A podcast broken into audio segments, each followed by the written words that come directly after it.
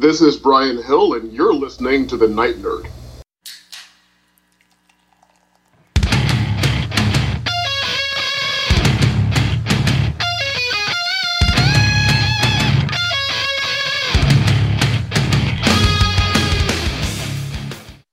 Welcome to the Night Nerd Podcast. I'm your host, Lance. It's Wednesday. Normally we talk comic books, but today we're talking music, one of my favorite things ever. We're still talking baseball. It's opening day is upon us. It's almost here, and I'm really excited. And as was the case the rest of the week, I have my good friend Cole here. We're just rocking and rolling literally today. Cole, how are you doing, sir? I am doing well, sir. I'm doing well. So we're talking music, like I mentioned earlier, and somehow, and we'll get into it, along the way, music has become an important, iconic, you could even say, part of baseball. Like, it's so integral to the game that you expect it. It's part of the experience, and it is very much an experience, and that's something we're going to look at.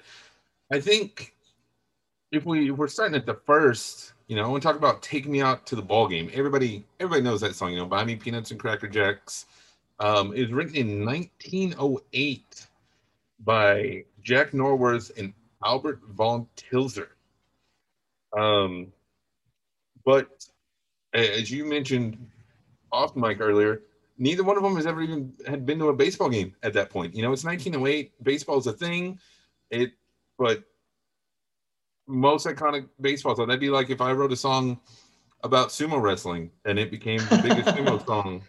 No pun intended, but I think that's interesting. And even more so, it wasn't played at a baseball game until 1934. And that was actually at a high school baseball game.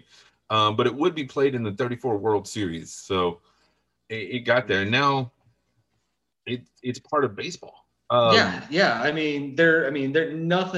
far as music goes, there's nothing more synonymous with baseball than "Take Me Out to the Ball Game." It's played at parks across every single league, from high school to college to the pros, and it's played at just about every game at all of those because it is such an integral part of the game.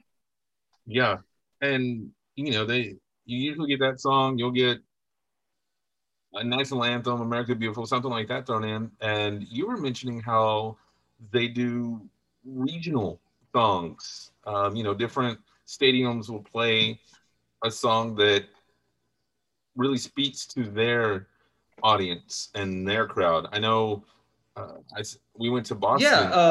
You've got, if you know anything about baseball, you know what the seventh inning stretch is. That's time to, you know, stretch out, go take a leak, go get your last beer, because a lot of stadiums do stop selling beer after the seventh inning. And that's when the entertainment, that's whenever they want crowd participatory entertainment. And they'll play "Take Me Out to the Ball Game" usually. And then every region, every stadium typically has its own extra song that'll throw in. Like he was about to say, up in Boston, they've got "Sweet Caroline," which actually has nothing to do with baseball, but they love it up there, and they sing it. Down here in Texas, both in Houston and in Arlington, we've got "Deep in the Heart of Texas," and that's what we do. And it's like that all over the place. I mean, the Blue Jays have their own song. Up in Seattle, they play "Louie Louie." I think they play like Nirvana up there or something, right? You would think, but I mean, hell, the Braves play Zac Brown Band, but they didn't come up. They didn't start playing that one until last year, whenever their new stadium was built. Yeah, but yeah, I mean, you've just got all these regional things that whenever you go to a game in a certain park, there are certain things you expect to hear. Like if I went to Boston, got to go to Fenway Park, if I didn't hear "Sweet Caroline," I'd be a little bit pissed off about it. So I hesitate to tell you this, but I've been to Fenway. And I hate you. I hate you for it. My sister probably hates you for it too. Boston's her team. I mean, I'm a Rangers guy, obviously. But the Boston's her team, and she's never. I don't think she's ever been up there. So yeah, it was that same trip that we went to the Baseball Hall of Fame. Like yeah, I hate you for that too. Induction weekend, but it was like that was.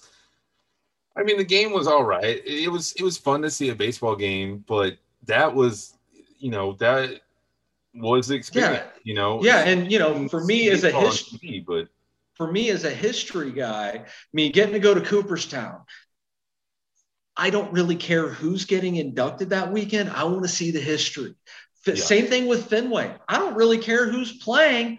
I want to see the historical Fenway Park. I mean, that's one of the few historically relevant stadiums anymore because there's so many of them that just, they get rebuilt every couple of years. I mean, the Rangers, they just rebuilt Globe Life Park into Globe Life Field or Field in the park, whichever one. They just built a new stadium a couple of years ago, and last year got some use out of it, even though the Rangers really didn't.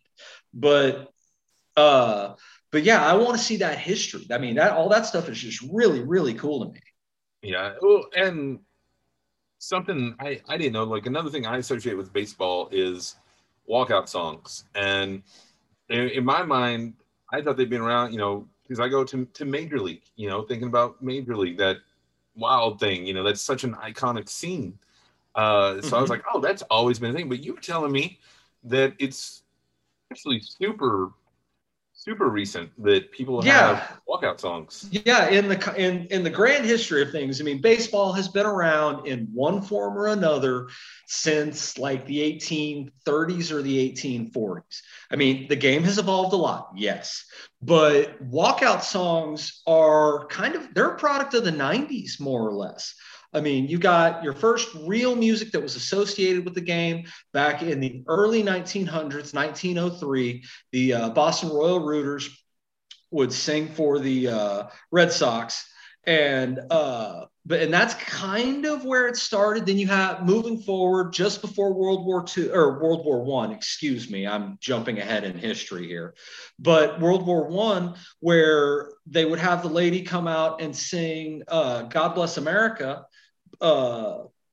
during Yankees games, and that was only supposed to be a one-time thing, but people liked it so much they just kept her coming out and doing it over and over again. And then obviously you've got the organists that appear and start playing "Take Me Out to the Ball Game" as we heard. But it wasn't really until the 70s, whenever a lady named Nancy Faust got on the White Sox staff, that people started having very specific music being attributed to them in kind of like proto walk-up songs. But she would just kind of associate a song with a specific player and would play it on the organ. And then that sort of evolved over time up until the 90s, whenever players would get radio songs and stuff like that were actually assigned to them. And then sometime in the mid-90s, Derek Jeter actually was I don't know if he was actually the first, but he was the guy who kind of popularized it. But sometime in the mid-90s, like during his rookie year, he basically went up to the sound booth and was like, hey, let me get "This Is How We Do It" by Montel Jordan to play whenever I walk up. And from there, it skyrocketed. And at this point, I can't imagine the game without walk-up songs, because some guys will have one walk-up song their entire career. Other dudes will change it up every few weeks, basically as often as they can get away with it without annoying their sound engineer. I mean, as far as like iconic goes, to me, the iconic one is Mariano Rivera. Not even a batter. Whenever he would come out of the bullpen to close out a game at Yankee Stadium, Mariano Rivera, for you guys at home who don't know who I'm talking about, first, shame on you. Second, he's the greatest closing pitcher that ever lived. I mean, holds the record for closes. I mean, Yankees icon, very last guy to hold the retired number 42 that was retired because of Jackie Robinson. But he would always walk out of the bullpen to Enter Sandman Enter Sandman by Metallica. I mean, if you were on the opposing team whenever that music kicked in at Yankee Stadium, you knew you were kind of screwed at that point because Manny was coming out to do the job and you were done. And, you know, we talked about on Monday or yesterday's show that alternate world where Macho Man is an all-star catcher. And, you know, I guess maybe he just wanted to walk out to music more. Because, right. You know, maybe he walked out to one of his own rap songs. Because right? he did do that for a minute. Oh yeah. But I can imagine him walking out to his wrestling theme, Pomp and Circumstance. I could totally imagine that. Yeah. And I think it would still be fitting. You know, because again, you know, that's something you associate with wrestling, because wrestlers have done it forever. And that's where that sports entertainment, you know, it's part of entertainment. Actually, I have a funny and incredibly incriminating story. Awesome. That I'm going to share with everybody. So first off, if you're a longtime listener, you know, like, I hate piracy. Like, people who download movies and music and comics and stuff illegally, like, there's a special place in hell for you. I didn't always have that belief, though. I wasn't always like that. Back in high school, a long time ago, we had our baseball team was pretty good. You know, they won district like every year and went pretty far. And they wanted to have walkout music, so I was the nerdy tech guy. I was also the guy. Big surprise there. Yeah. I was also the guy whose parents were out of town every weekend too. So in high school, you know, that's a big plus. But so they came to me, and one weekend we sat down and we got all the songs that the whole team wanted, you know, got on Napster just to date myself here. Yeah, I would say showing your age there. Yeah, not even LimeWire, Napster. Right. So, and we got it and we had it and people really enjoyed it. So I mass produced these CDs. They had like a baseball cover, like it looked like a baseball with our school's logo on it. It came in a really nice case with the track listing, everything like that. Selling music that I illegally downloaded, like $10 a pop, and people loved it, ate it up. I sold a lot of copies. Well, there's this little thing called copyright law, and needless to say, I got some cease and desist because like I said, parents were out of town every weekend, so I was known as, like, even though I was the nerdy guy, I was the party guy. Again, not much has changed. So a lot of other parents didn't really like me, so I got snitched out, and we had to stop selling the CDs openly. But no, we had to stop openly. That, so. Good qualifier there. Yeah, but no, not before I made a couple of $100 selling illegal CDs because of walkout music. Like, it was, yeah, that was so that's my baseball walkout story. Yeah, and I mean, you know, it's funny. I mean, on a weird, similarly related thing. I mean, not, but I mean, the WWE, WWF, whatever you want to call them. I mean, they made money hand over fist for years by selling those compilations of wrestler walkout music. And it's the same thing. It's the same thing. I mean, you were pirating it, but I mean, walkout music is walkout music. It gets you, I mean, it puts you in that place, like with the red, because I had the wrestling CDs. Like, I was late, you know, that was the NWO DX era. So yeah, I was in high school. Everybody loved it. And the baseball is the same way. You know, you hear that music, and you know, like, your favorite player is coming out. Like, oh, okay, yeah, you know, I get to see Nolan Ryan come pitch, or, you know, I get to see whoever, you know, and it puts you in that mindset. And that's something music does. Anyway, you know, any song you listen to puts you in a mindset, takes you to a place that you associate with that song. And so with baseball music, I mean, it is the same. You know, all of a sudden you close your eyes and, you know, you're there at the park and player whatever is walking out ready to go, and you just get that excitement. And I think that's one of the reasons, you know. And I think they saw how well wrestling was doing with it, because even the 80s, you know, you hear the Ultimate Warrior music or Hulk Hogan music or something. Yeah, you know it. You know it, you hear it, and you're out of your seat and you're losing your mind over it. Yeah. And so I'm not going to say that they 100% copied wrestling, but there had to be some kind of even though, you know, it was kind of done like we talked about a little bit before, but I think the player specific big radio friendly song, there had to be, you know, because, you know, some of those guys, there had to be some influence there. It's just, but it's fine because it's another layer of the game. You know, there's so many parts to it, and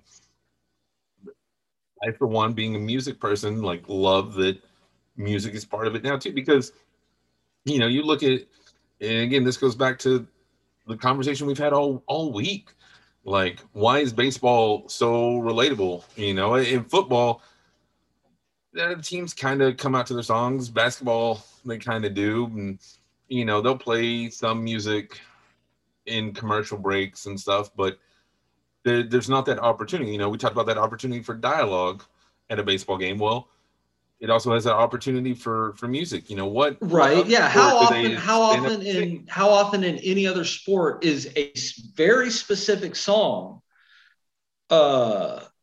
related to and specifically for one player? I mean, who in basketball, going back to Mariano Rivera, who in basketball has their own Enter Sandman? I mean, if you're at a baseball game, you hear that song, that's Manning. That is Mariano Rivera, no question, and it can't be anybody else. Who in basketball or football or hockey or soccer, who else in any other sport has that kind of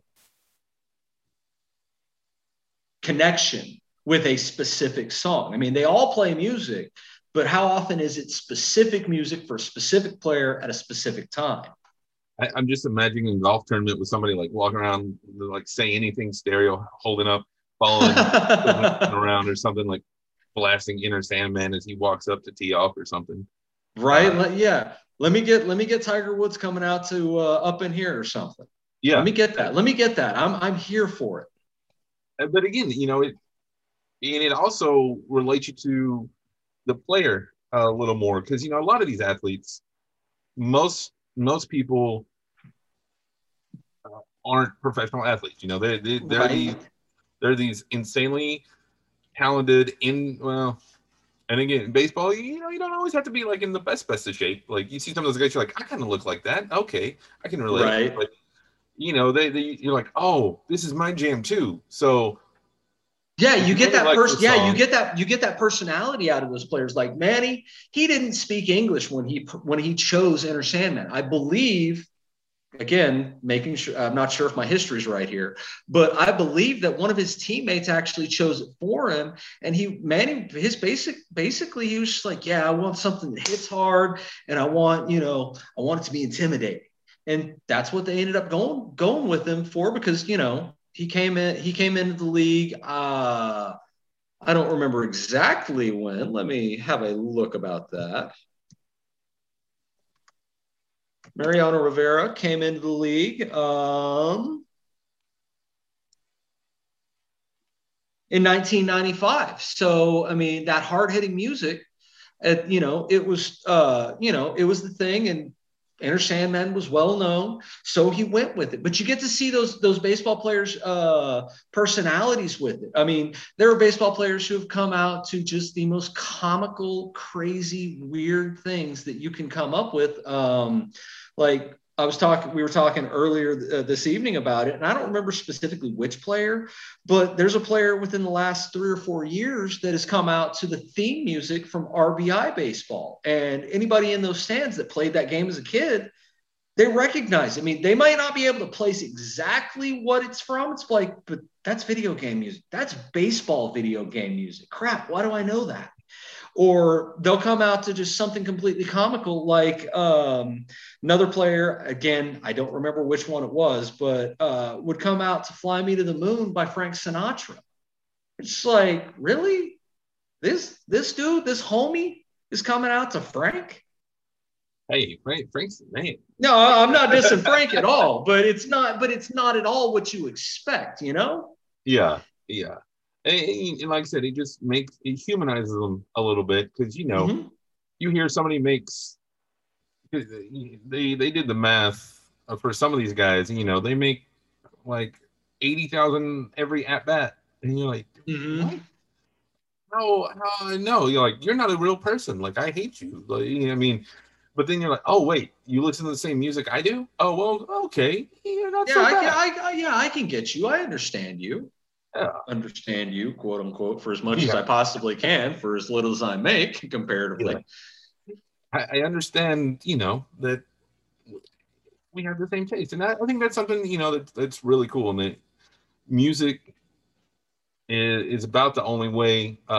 Last week on my show, I talked about dancing, and I talked about how you can put two people in a room, and if they don't speak the same language, but you play music, they'll dance. Like, you know, music brings people together. That's like just by nature what it does. And so mix that with baseball bringing people together, and, you know, like when we sang Sweet Caroline, like everybody was singing, and it's just this experience. And I think I really, it's something beautiful. I mean, you know, it really is.